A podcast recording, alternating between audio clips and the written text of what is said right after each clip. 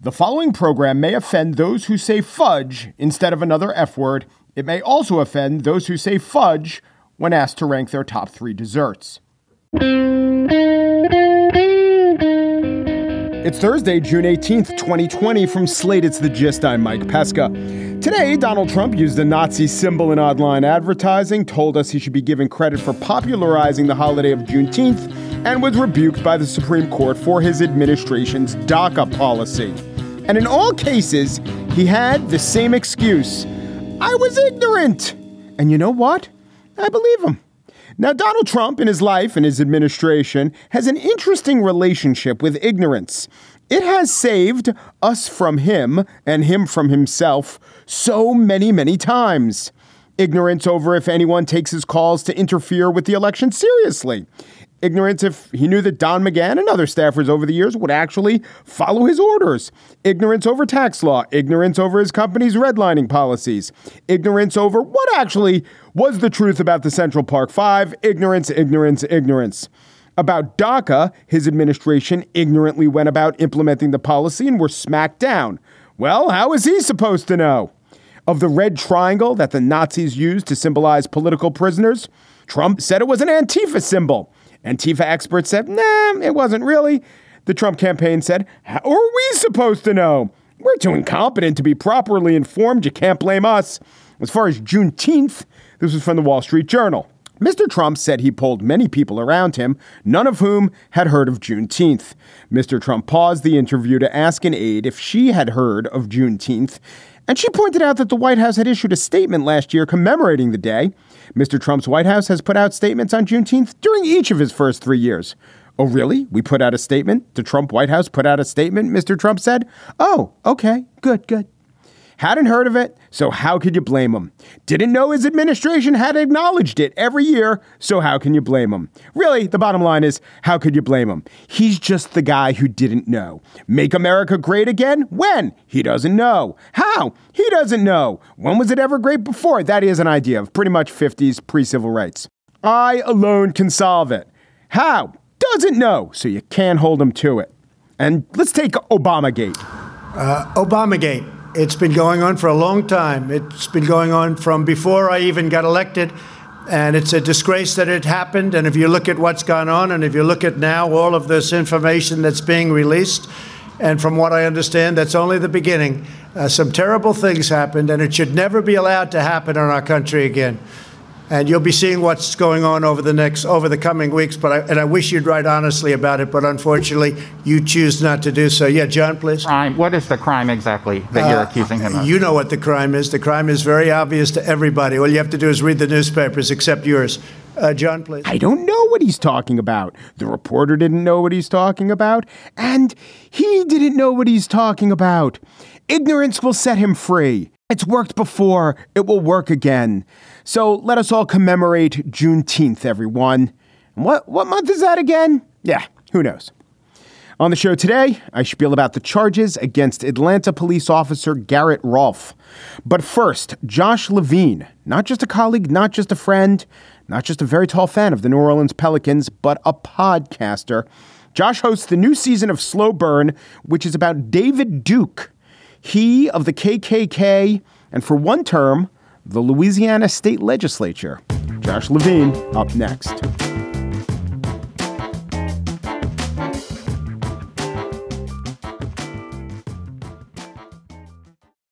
The new season of Slow Burn is upon us.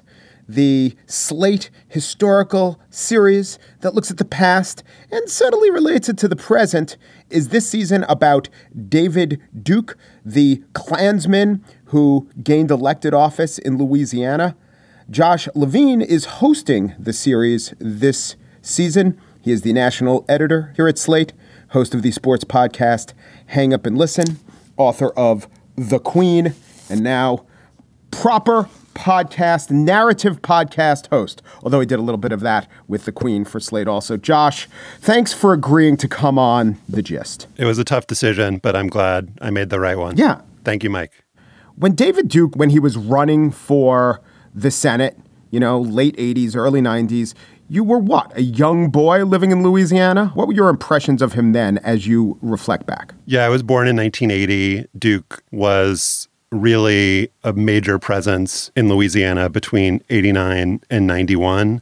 The thing that mostly he evokes is this kind of feeling of dread and confusion that I had. And it was really the first real political consciousness that I had was following these races that Duke was in as something that didn't seem like particularly abstract or like a game, but as something that could have serious consequences for me and my family and the state and a lot of people in Louisiana. I mean, the things that I remember specifically are the iconography. He had these blue signs, blue background with his name in white type.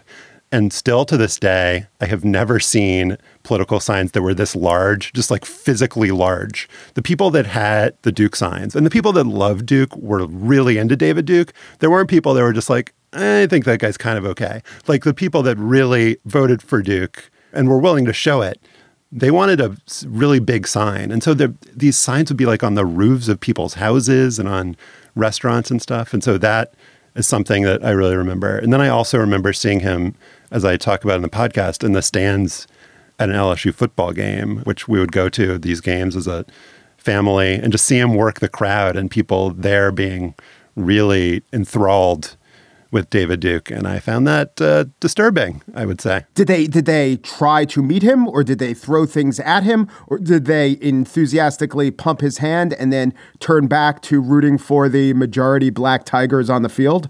Yeah, I remember him being received really enthusiastically by the crowd at Tiger Stadium, and you know maybe before then, as a kid not really thinking about how race inflects everything to do with college sports in the South. And, you know, the fact that people watching these athletes maybe would have a different attitude about them if they encountered them off the football field. Yeah, and as you describe in the podcast, the LSU stadium was your something like your happy place or safe place. Well, no, no doubt, Death Valley being someone's safe place, but that listeners should know that for you it represented a lot of good things and at least as you portrayed in the podcast, that image had a searing effect on your perception of that once beloved place. Yeah, for sure. I mean, it's definitely, you know, feeling a sense of really strong identification with this team and then feeling really alienated as you're in a crowd of people who you would think are your people, like people who also feel that strong affiliation. It's very kind of alienating and strange. You know, I, I, think a lot of people in the state of Louisiana felt that way, even when they were not in Tiger Stadium during this period. One of the statistics that is really, really remarkable and powerful is that when he ran for the US Senate in 1990, he won nearly 60% of the white vote. The majority of white people in the state, like the guy, wanted him to be senator, wanted him later to be governor. That's just the reality of, of this period. So there's another way to look at the Duke phenomenon, which is to note that there are like 7,500 state senators and state representatives. And among them in the last 30 years, so that's just at one time. So there must be tens of thousands, or if you do the math, maybe it's approaching, you know, 100,000 people who served in a state legislature. Um, and it shouldn't be shocking in a country where, as you cite, you know, 10% of the people around that time had positive associations with the Klan. Maybe it shouldn't be so shocking that one seat went to one, he claimed, former Klansman, and that guy only got one term. You know, maybe he really is this outlier that shouldn't be ignored because he had these hateful attitudes.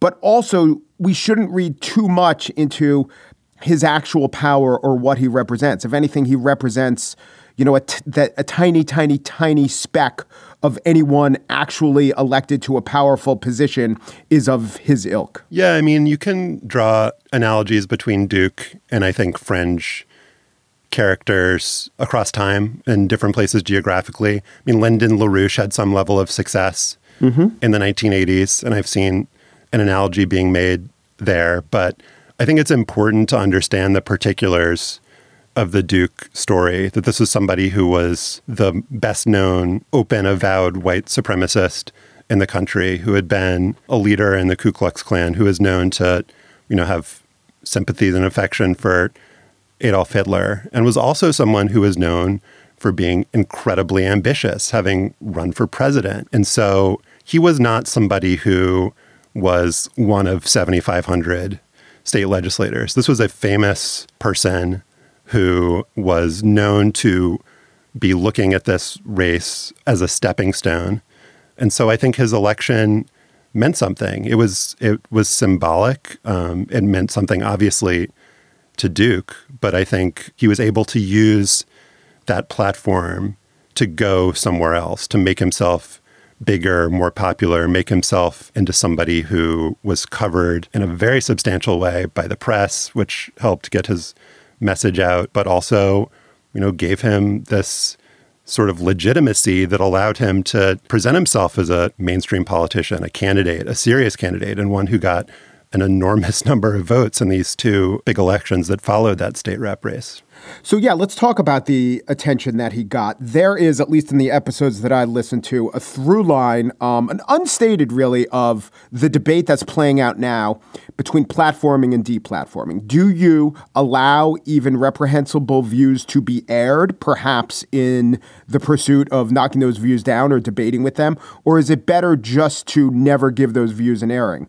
And two instances that you talk about is he debated Jesse Jackson, who was much more famous and didn't need the platform, but was of the opinion that when you have these views, it's good to engage them in debate and show that they're wrong. And you also go back to his college days when there was a sort of a speaker's corner Hyde Park institution at LSU where he would almost always never draw a crowd or convince anyone and be mocked, but he did get a chance to talk. So, where do you come down on that question of platforming versus not? There's a third example that's also really important that we get into in the second episode, which is Duke appearing on the Tomorrow Show, which was hosted by Tom Snyder, which is the vehicle that he really used to make himself nationally prominent. And Snyder and the people that booked that show were looking for people who were just kind of beyond the the range of acceptable opinion. They wanted to be edgy and mm-hmm. book people that they thought were interesting and that would agitate people. And so it's also important to note just like the kind of valence of these conversations in the late 60s and early 70s, just the idea, the notion that you would censor someone for what they might say. And it was just totally fringe opinion at that point. It was considered worse, I think, by most people to censor hateful speech than to present it. You know, when Duke went to the University of North Carolina in 1975, I wasn't able to get this into the podcast, but I found it fascinating. A bunch of black students got up and protested during his speech and prevented him from talking. And just the amount of agita that that caused at the school with people saying that the protesters were worse than Duke, with saying that this was the day democracy died at the University of, of North Carolina. So I say all of that to just say like the normative approach was you let people like David Duke talk and that we mm-hmm. need to air these views and hear these views. And that's an American value. Um, like I think people need to understand that that is kind of the baseline. And so what I would argue is that, um, you know, Jesse Jackson was better prepared than Tom Snyder was to talk to David Duke you know, I say in the podcast, and it's true, he never prepared questions. He wanted it to have a kind of conversational vibe of just like we're just two guys talking. And I think people underestimated Duke, and he definitely did. That Duke had been talking about this stuff his entire life, and he was prepared to pivot and, you know, just be nimble and agile and could answer anything. And so people who weren't steeped in this stuff and weren't as knowledgeable as him were just going to get run over. And so I think if you're going to give somebody a platform, you need to be very prepared, very conscious of what you're doing and why. And you need to, you know, understand what someone like Duke is going to use that platform for and why they're doing it. So here's another thing about David Duke that I want to ask you, which is that you often hear that the way racism actually spreads, in our society at least, is that you have these kind of figureheads who are so blatantly over the top, explicitly racist. And what that allows is not even necessarily for those people to convince anyone, but from a propaganda standpoint, to act as a benchmark. And then, because they're out there being the quote unquote real racist, you can have a whole raft of racist policy follow them and say, well, I don't believe what David Duke believes. I'm not explicitly racist. You know, they're the real racist. This is just more a moderate version of whatever policy you're favoring that probably has racist overtones, like, say, testing welfare recipients for drug use. What do you think David Duke would say about that? What I would say is that that's not how Duke functioned politically in these three campaigns the state rep, the US Senate, and the gubernatorial campaign. He presented it as one that was not about being anti black, it was uh, pro white. It was about fairness, about, you know, he said that affirmative action was racist and everybody should be treated equally, no matter what race they were. And he gave cover to more overt, virulent racism by cloaking it in this kind of language of equality and fairness. And I think a lot of people in the state of Louisiana at that time, particularly those who were struggling because of the oil bust, were definitely inclined to think that they were being treated unfairly. And it was about time that somebody spoke up for them. But I think the other thing that he did, which I think a lot of politicians do, is say, I'm the only one who's telling you the truth. Everybody else believes this, and I'm the only one who'll say it out loud. Um, he's arguing that he was just more authentic than any other politician. I think in that way, he tried to create this sort of tribal feeling in his supporters that you weren't just supporting a politician, but you were supporting a cause, that we're like this family, that we all know this and we all believe this. And finally, um, you don't have to be embarrassed about your beliefs. He like made people feel okay about being racist. One thing I was always curious about Louisiana is, I think, the 10th or 11th most Catholic state, the most Catholic state in the South and most of their Catholics are white. So he did Duke did so well with white Louisianans, but the Klan has its history is anti-Jewish, anti-black, and anti-Catholic. Did you do any reporting to figure out what Catholics thought of Duke or what Duke thought of Catholics? So the 1920s Klan, the like really big Klan that was more of a political party than a kind of terrorist insurgent movement, was extremely anti-Catholic. But part of Duke's uh, mission in the 70s was to rebrand the Klan. He wanted the kind of danger of it. He wanted to use it to get notoriety.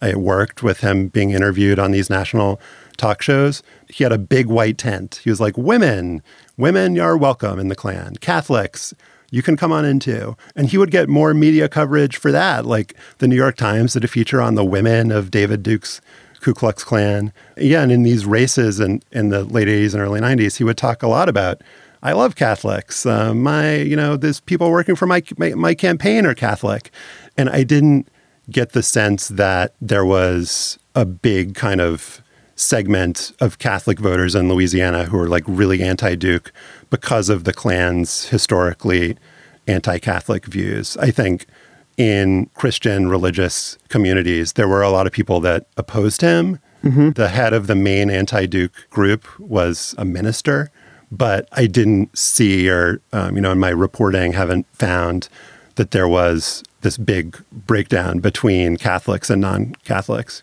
So I'm not going to ask you, you know, without David Duke, do we get Donald Trump? His election was, you know, so close and overdetermined, and you can't just take out one element and say this was that. There's no way to actually prove it, but there's a way to, you know, demonstrate some currents that do flow. And I was wondering if you could put your fingers on them. One thing that is a uh, big takeaway from the end of the first episode is the anger in the crowd at Duke's victory rally. Jason Berry, who is a journalist who was at the rally, says the one thing that just really, really struck me was how angry people were, even though the guy had won.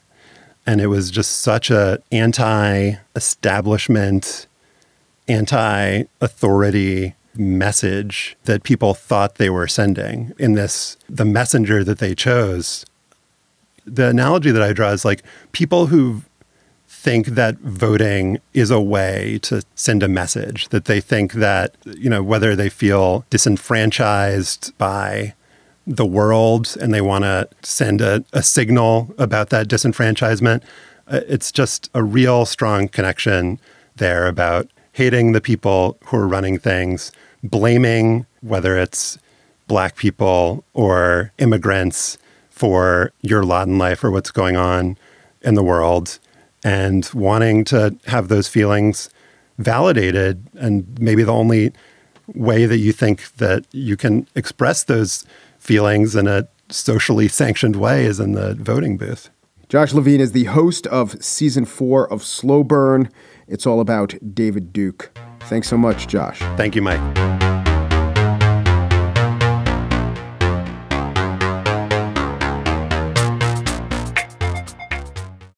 And now the spiel. Rayshard Brooks didn't deserve to die. Police officer Garrett Rolfe may very well deserve to be convicted of murder. And those are two things I believe, and I want you to know up front as I discuss the press conference and the argument set forth by Fulton County District Attorney Paul Howard. Frankly, a few of the things that Howard said confused me, and a few others boggled my mind. Howard, a 20 year, 20 plus year DA, came in second in a primary to retain his seat that was held a little over a week ago. So he is trailing his female challenger, also an African American, who he is branding as being overly deferential to the police. Howard also faces two lawsuits filed by female former subordinates who accuse him of sexual harassment. It is not far fetched to say that Paul Howard is fighting from behind to hold on to office, and his main rhetorical weapon is to present himself to the voting public as tougher on the police than his rival is. None of that really says anything about the law. There is the case to be made that in shooting a fleeing suspect with or without a weapon that is or isn't considered lethal, just that fact alone, suspect fleeing, you shooting, that might not constitute a reasonable act of self defense. So before we hear from Prosecutor Howard, let us play a bit of a Radiolab episode which dealt with the case Howard himself references. It is a Supreme Court case that governs how police are to be evaluated after they've shot someone. The case is called Graham, and this is Radiolab producer Matt Kielty, who reads the Supreme Court decision to host Jad Abumrad. So you have to put yourself in the shoes of an officer in the moment and look at the world through their eyes, and and that's how you have to understand these things. Right. And where did that where did where did that idea come from? So that comes from Graham. Like that comes from uh, the Chief Justice uh, William Rehnquist's uh, opinion, which I have right here. The reasonableness of a particular use of force must be judged from the perspective of a reasonable officer on the scene rather than with the 2020 vision of hindsight and its calculus must embody an allowance for the fact, and this is extremely important, that police officers are often forced to make split second decisions about the amount of force necessary in a particular situation. And so, as you can see, this, this idea of reasonableness is circumscribed very tightly by time. It's not asking like what a reasonable officer would do here in, in general during a moment where um, where they have to use force. Instead, what it's asking is what would a reasonable officer do in this split second, in this little tiniest sliver of time where, where the force actually occurred. And in fact, that moment legally has come to be known um, as a superseding event. Meaning what? What does that mean? Um, meaning, uh, this is, I find this kind of crazy. Uh, meaning that, that that moment, that superseding event, it, it essentially it breaks the chain of causation. So if if you think of time as just this like continuous flow, this is like no. You break that, you stop that, and you take this one little moment and you pluck it out, and you're like, this moment, this is the one moment that you look at. That's all that they can think about, the jurors. Now, there's another Supreme Court case regarding fleeing suspects, and there is applicable Georgia law, which could very well directly apply to Officer Rolfe's decision making. But we should take seriously what Radiolab was talking about. That you have to consider in the moment, the exact moment, right when Garrett Rolfe had a taser fired at him, what was in his mind. The standard, you can argue that it's over deferential to law enforcement, but the standard is that the officer if he reasonably feared incapacitation was right or allowed to act with force. And the officer would know that a taser, while not a lethal weapon, could incapacitate for five seconds. And an armed, incapacitated officer, officers are armed, could be shot after his gun was taken away from him. And therefore, an officer would be reasonable to fear for his life and respond with even deadly force. I'm not saying right, I'm not saying good, I'm saying the courts have traditionally held that such an officer is reasonable in acting that way. And we call this a justifiable shooting, and we don't do so for moral reasons, but that is the legal designation. But there were aspects to the killing of Rayshard Brooks that would complicate that. Namely, that Rolfe knew the taser didn't hit him. This is something that Howard argued. And also that Rolfe knew the taser was all used up. And the DA, Paul Howard, did argue that. But he also argued so much more, so much of which seemed incomplete or contrary to facts. For instance, here was his description of how Brooks comported himself with the police during the encounter. Brooks, on the night of this incident, was calm. He was cordial. His demeanor during this incident was almost jovial. Well, yes, up until the moment that he very much wasn't. At no point did Paul Howard say, before fighting off the handcuffing and stealing the officer's tasers, Howard didn't say that the once jovial man then resisted arrest. No, the district attorney painted a picture of a cordial, calm man who was then killed. No interceding moments of lack of calm or any upheaval. For 41 minutes and 17 seconds, he followed every instruction. Until he didn't. And the moment he didn't was, I think, quite confusingly described by Paul Howard this way Mr. Brooks was never informed that he was under arrest for driving under the influence. And uh, this is a requirement of the Atlanta Police Department when one is charged with DUI. Let me now play you that moment. It is caught on tape. The audio is very good. This is the officer, Garrett Rolfe, attempting to handcuff Rayshard Brooks. All right, I think you've had too much to drink to be driving. Put your hands behind your back for me. Here, put your hands behind your back. The police officer then proceeded to handcuff the drunk driver who had blown over a 1.0 on the breathalyzer, the legal limit being a 0.08. And that very second, Brooks spun out of the officer's grasp. The two went down to the ground. They were joined by a third officer who was tased and his attorney says concussed. Here is Howard's description of that. Grabbed from the rear uh, by uh, Officer Rolfe, who made an attempt to physically restrain him and this is what I said as I was watching Howard's press conference after he said that. What? I said, Am I insane? Clearly, Rolfe said, I think you've had too much to drink to be driving as he begins to put on the handcuffs, i.e., that is the charge drunk driving. Now, perhaps half a second later, Rolfe would have uttered the legal phrase, I charge you with a violation of Georgia Penal Code, driving under the influence. Although, according to legal experts who I've seen quoted, it's perfectly in keeping with properly informing a suspect he's under arrest to tell him, I think you've been drinking too much to drive. The phrase is effectuating an arrest, and quite often the officer will cuff the suspect and then say, Here is why I cuff you. That is fine. That's standard operating procedure. In this case, the officer didn't even have a chance to say that if he was going to, because the handcuffed suspect attacked him. That violation, what Howard says was a violation of informing the suspect of what he was being arrested for, was no mere critique. It is literally a legal charge that has a prison sentence attached. Uh, Officer Rolfe is charged with seven violations of office. Each one of those carries a one to five sentence. Uh, these are violations of his oath of office for the city of Atlanta arresting Mr. Brooks for the DUI without immediately informing him. Now, it may seem that I am harping too much on this detail of the interaction, whereas the very important part is the shooting. But the reason I do that is the shooting is ambiguous, and I thought that is what Howard would spend the most time on. He didn't. He actually spent most of his time setting a scene that runs contrary to what we can all very plainly see and hear on the video. The shooting can be interpreted many different ways, but the moment of arrest I do not think can be. And yet Howard did. He just told us the opposite of what we see on the tape. At this point, I would like to pause and not discuss a legal argument, but a moral argument, somewhat of a practical argument that's been advanced all around this story.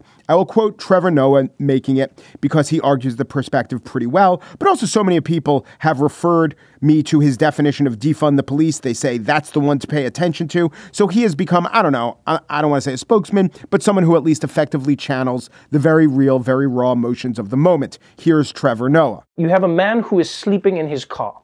You know what's messy about this whole thing is we forget you are dealing with a drunk person. You're dealing with somebody. The very fact that you're not allowed to sign a contract when you're drunk, the very fact that you're not you're not allowed to do anything when you're drunk, tells us something about drunk people. We know what a drunk person is in society. They're not going to do the logical thing. So as a policeman, if a drunk person does an illogical thing, like I feel like you should acknowledge the fact that they're drunk. It doesn't mean they deserve to die. They're drunk. We know what drunk people do. I've been drunk. You've been drunk. Everyone has been drunk. You don't deserve to die for being drunk. And if police cannot respond or cannot handle a drunk person, well, then, then they shouldn't be responding. You're sober. He's drunk. How are two sober men wrestling with a drunk person on the ground? How does it get that far? It gets out of hand because the not logical brain of the drunk person decided to do something unwise.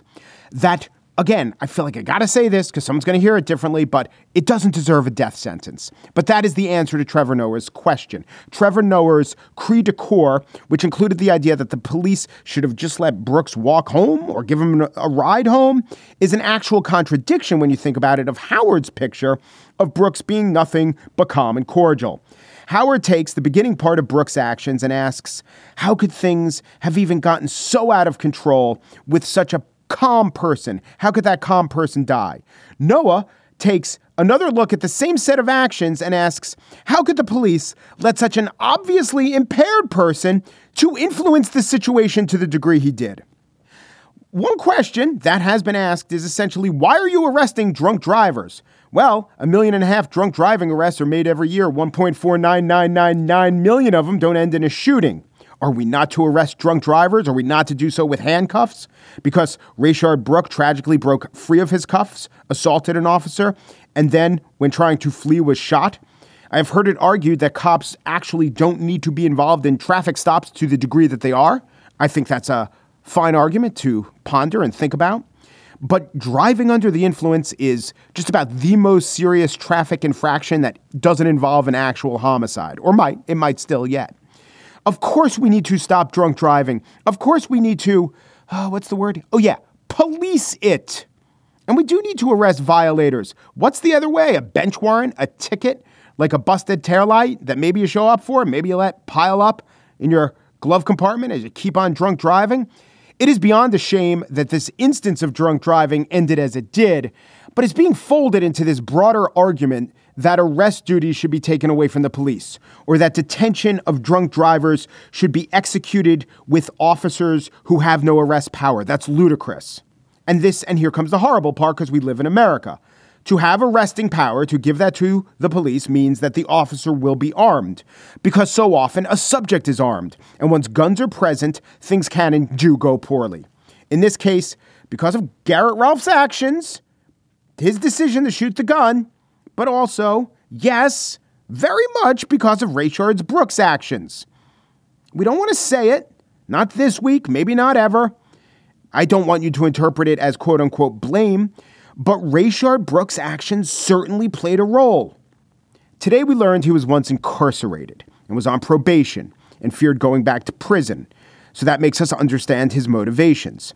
I don't. I never think that he deserved to die. And I don't think that Rolfe should have shot him. I never will. People will say you can't put yourself in that situation. No. But if I did and I shot him, I'd say that was wrong of me to do. Even if someone missed me with a taser, I should not kill that person. We need societally to get to the type of policing where the clear message through the law, through tradition, through training, through judicial decisions is that that should not go on. I thought Paul Howard would have a pretty big lift in convincing me that we're at that place already.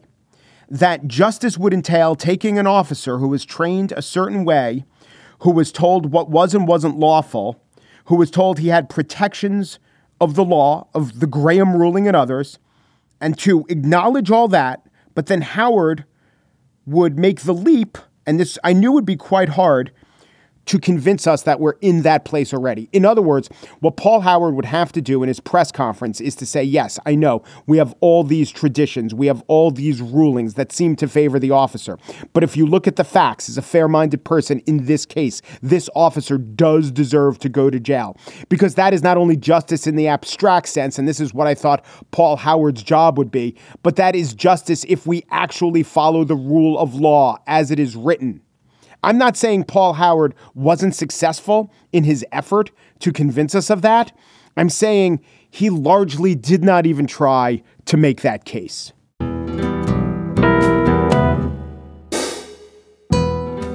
And that's it for today's show. Margaret Kelley is the GIST associate producer. Did she actually know, unlike Donald Trump, that Finland was not part of Russia? Yeah, of course she knew Finland wasn't part of Russia, because otherwise, Finlandia vodka would just be Smirnoff. Duh. Daniel Schroeder, just producer, says, no, not duh, da. Joel Patterson filled in today, helped edit the show. He's a former editor of Surfer Magazine, and that's why he's bracing for the second wave. The gist. We will be off tomorrow on Juneteenth. It is tomorrow, June 19th, which I knew about before Donald Trump even mentioned it. Umperu, Dapperu, Duperu, and thanks for listening.